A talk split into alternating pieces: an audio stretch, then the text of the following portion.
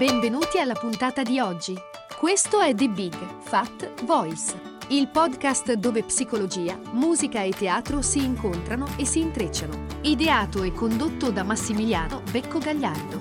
Per maggiori informazioni e per contattare e fissare un appuntamento con Massimiliano, puoi mandare un'email all'indirizzo info chiocciola mbgvoice.com e puoi visitare il sito mbgvoice.com. Iscriviti al podcast e buon ascolto!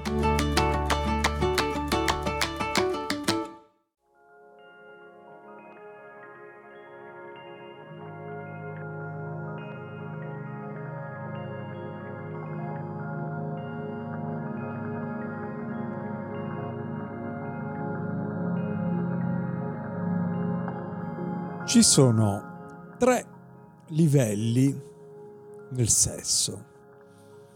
Questi tre livelli esplorano proprio tre stadi di maturazione sessuale e della relazione che abbiamo con il nostro modo di fare l'amore e la percezione della nostra sessualità. Il sesso di primo livello, il primo livello della nostra relazione con la nostra sessualità riguarda essenzialmente l'energia, la passione, l'eccitazione, è un'esperienza sicuramente meravigliosa di eccitamento, di esplorazione, si concentra sul piacere, sull'orgasmo, sull'accrescere la soddisfazione, sull'imparare come dare piacere a noi stessi, come dare piacere al partner.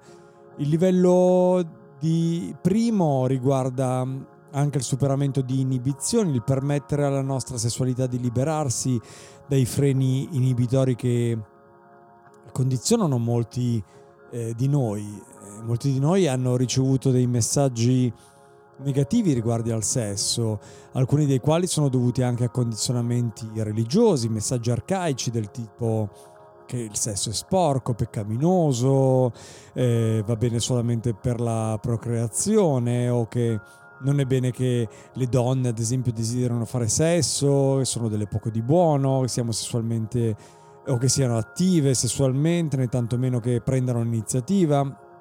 Si può eh, fare sesso solo se si è sposati, il sesso orale da pervertiti, non va bene se altri uomini o donne al di fuori della propria eh, relazione risultino eccitanti, non va bene avere delle fantasie sessuali, eccetera, eccetera, eccetera, eccetera. Questi messaggi sono messaggi molto potenti e portano con sé il peso di secoli, secoli, secoli di inibizioni, di sensi di colpa riguardo al sesso.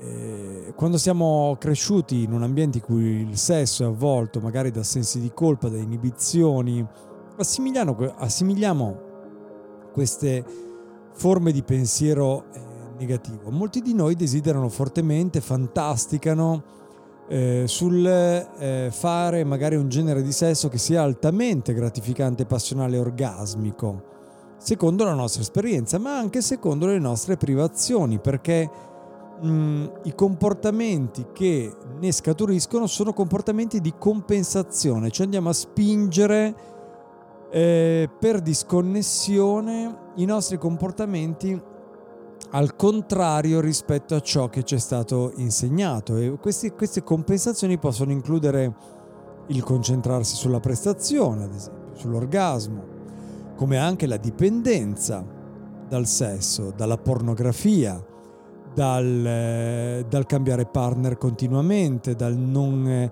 sentirsi mai soddisfatti, da, dalla bulimia del sesso. E moltissime altre generi di perversioni possono manifestarsi in fantasie e pensieri ossessivi, possono manifestarsi quando ci sentiamo obbligati a fare miracoli per soddisfare le nostre stesse aspettative sessuali o quelle dell'altra persona, quando finiamo con lo spossarci, l'esaurirci letteralmente e col diventare impazienti e sessualmente esigenti eh, il problema più grande con il sesso di livello 1 è che quando opponiamo resistenza alla percezione della nostra vulnerabilità, possiamo ritrovarci sommersi dal cosiddetto sesso oggettivo, cioè in questo sesso oggettivo noi non stabiliamo un profondo e intimo contatto col partner, ma ci focalizziamo sull'eccitazione e sulla stimolazione. Passiamo quindi al sesso di livello 2. Quando iniziamo a diventare più vulnerabili nel fare l'amore, entriamo in questa fase del sesso, il secondo livello del sesso.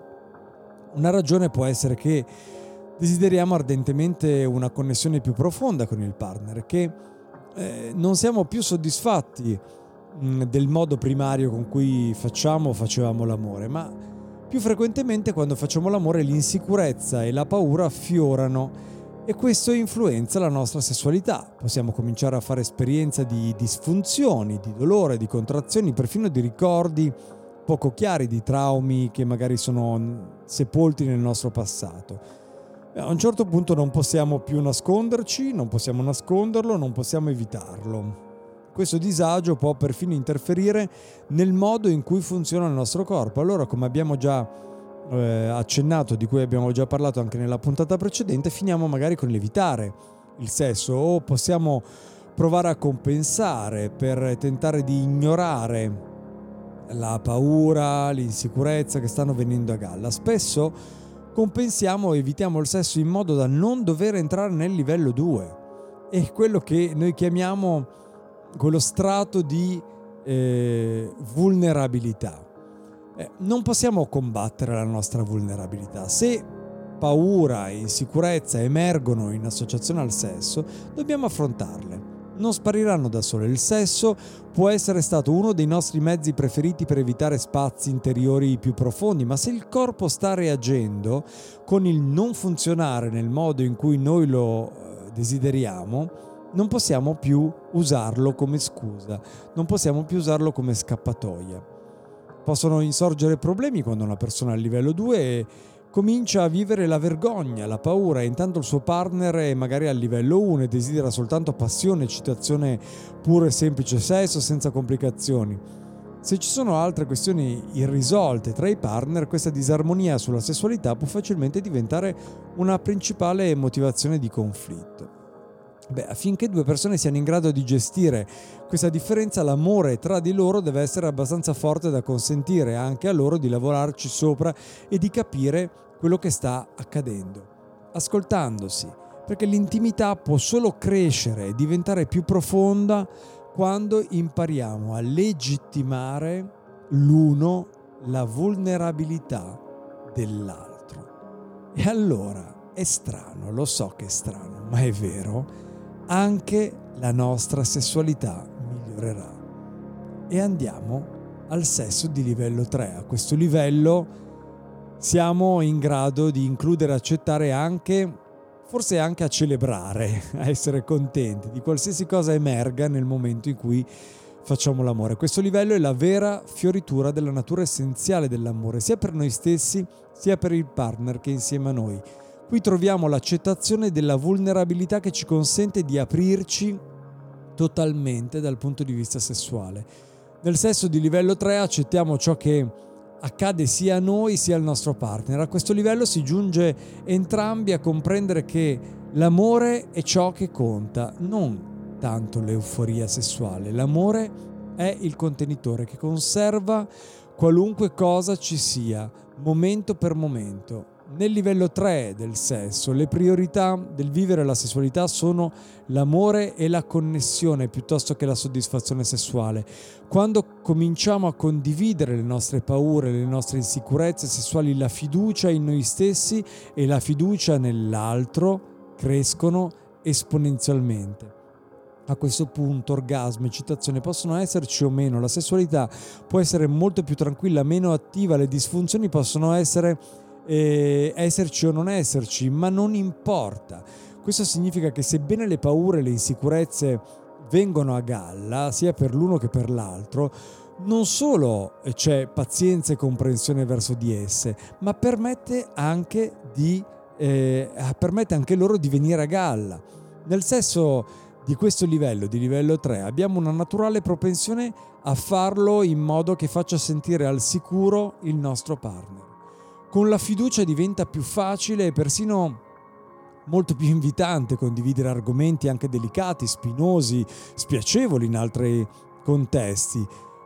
perché questo non fa altro che rendere molto più profonda l'intimità. Nel livello 3 il sesso può trasformarsi di conseguenza in un'esperienza anche più spirituale oltre che fisica. Il fare l'amore non diventa solo un'esperienza di condivisione, ma anche di meditazione. Imparare ad amare i nostri corpi, a celebrare la nostra sessualità, riconoscere noi stessi quando usiamo il sesso per noi stessi o come forma di amore, di comprensione per noi stessi e per l'altro. Grazie e alla prossima.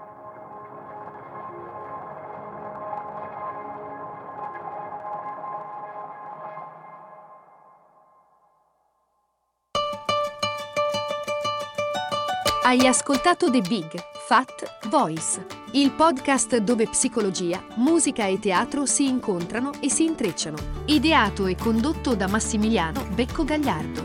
Per maggiori informazioni e per contattare e fissare un appuntamento con Massimiliano, puoi mandare un'email all'indirizzo info chiocciola mbgvoice.com e puoi visitare il sito mbgvoice.com. Iscriviti al podcast, grazie per l'ascolto e arrivederci alla prossima puntata.